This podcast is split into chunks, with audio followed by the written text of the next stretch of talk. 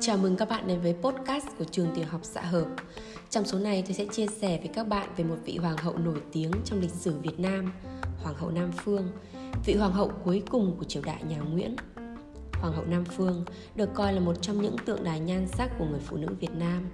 Bà là vợ của vua Bảo Đại, vị vua cuối cùng của lịch sử Việt Nam và cũng là vị hoàng hậu cuối cùng của triều đại phong kiến nhà Nguyễn. Nam Phương Hoàng hậu tên thật là Nguyễn Hữu Thị Lan, Bà sinh ra và lớn lên tại Gò Công, Tiền Giang, nhưng sống và học tập tại Sài Gòn từ nhỏ.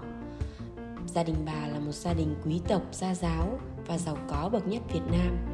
Điều đó đã hình thành nên một vị hoàng hậu mang phẩm hạnh cao quý, hiền thục, nhân từ và đạo đức. Năm 12 tuổi, bà được gửi qua Pháp học trường tự sinh danh tiếng tại Paris.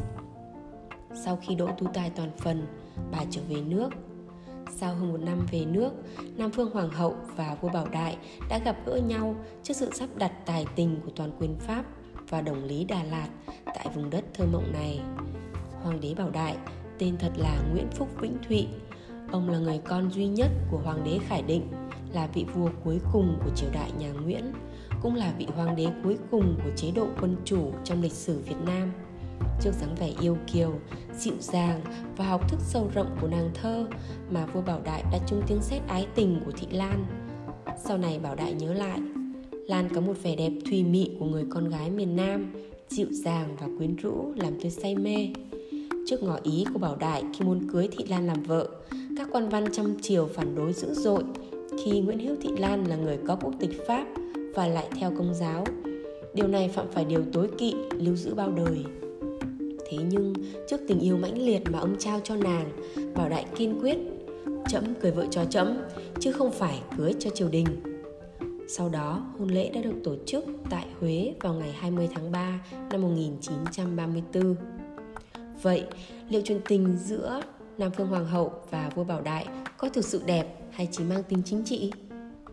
Theo đồng lý ngự tiền văn phòng của Bảo Đại, ông Phạm Khắc Hòe đã viết trong cuốn hồi ký từ triều đình Huế đến chính khu Việt Bắc rằng cô Lan lấy Bảo Đại chủ yếu là để lên ngôi hoàng hậu.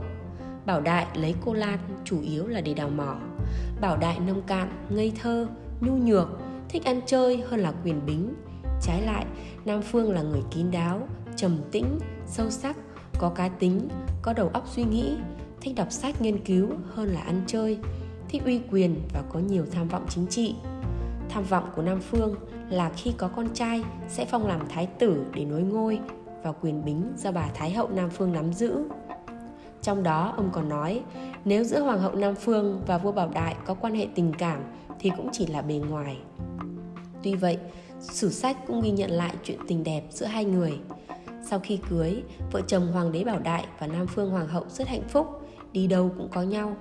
Theo hồi ký của ông Phạm Văn Bính, cựu bí thư của Bảo Đại trước đây, ông Bính đã viết về những ngày ở bên cạnh Bảo Đại và Nam Phương như sau. Những năm đầu, Bảo Đại rất quý trọng bà Nam Phương. Hàng tuần đích thân hoàng đế lái chiếc xe bỏ mui màu nâu nhạt đưa Nam Phương đi lên khu Bạch Mã ở Huế hay vô Nha Trang hoặc lên Đà Lạt thăm phong cảnh hoặc đi săn thú ở Buôn Mê Thuật, Bảo Lộc. Nên ta có thể phủ nhận ý kiến của đồng lý Phạm Khắc Hòe về việc bà lấy Bảo Đại vì chính trị. Nhưng thật đáng tiếc cho Bảo Đại khi ông đã không biết trân trọng người phụ nữ đa sắc, đa tài và thủy chung son sắc này mà đã vội bỏ lời thề với bà để đi theo người phụ nữ khác. Nam Phương Hoàng hậu thật sự là một biểu tượng trong sáng cho vẻ đẹp tâm hồn người phụ nữ Việt chính chuyên một chồng. Và còn những câu chuyện xoay quanh Nam Phương Hoàng hậu và bức thư đánh ghen lịch sử chúng ta hãy cùng nhau tìm hiểu trong số podcast tiếp theo của trường tiểu học xã hợp.